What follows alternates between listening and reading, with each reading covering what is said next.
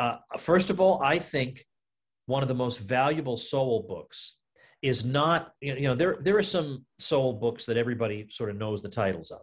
But one of the forgotten Sowell books is his little book from the mid 1980s called Civil Rights Rhetoric or Reality.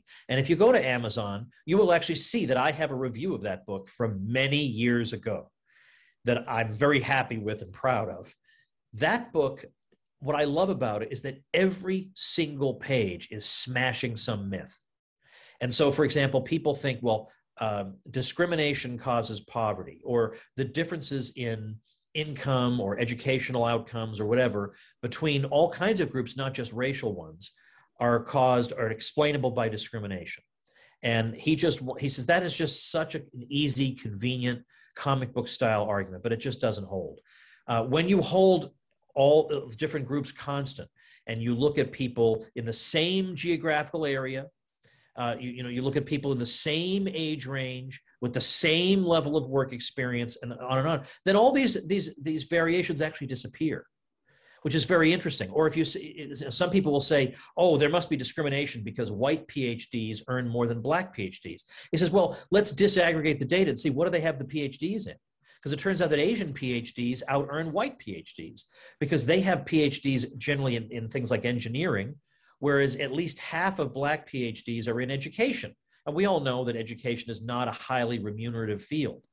So, in other words, he would look at the conventional wisdom, but under the microscope of data. He would look at these big aggregates and he would say the answer to whether this is true or not comes from breaking it down and disaggregating it.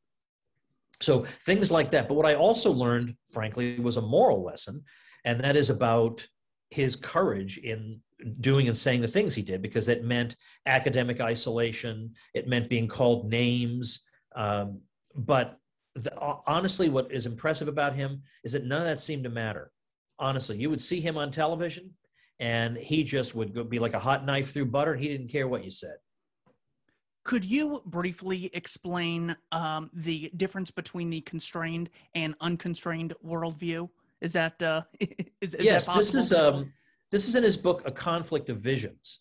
And the, the, the, the unconstrained vision is a way of looking at the world is because I, I, guess what he was trying to explain, although I don't think he quite put it this way, is why is it that people who think the economy can be planned and who think um, you know the minimum wage should be X dollars an hour and who think we should be locked in our homes because of COVID and who like all these sorts of disparate different things all seem to reside in the same mind. Uh, and people who disagree all have it's very rare for people to have one of those opinions and not every single one of the others. Now why should that be?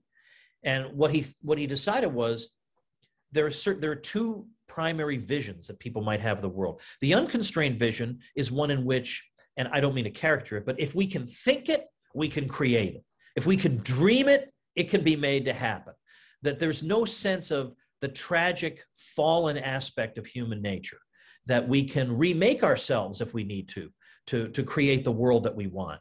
Uh, we can use our, our brains to plan and create an economy of abundance and so on and on. Whereas the constrained vision is more pessimistic about what can be accomplished through reason and through um, planning and through human effort.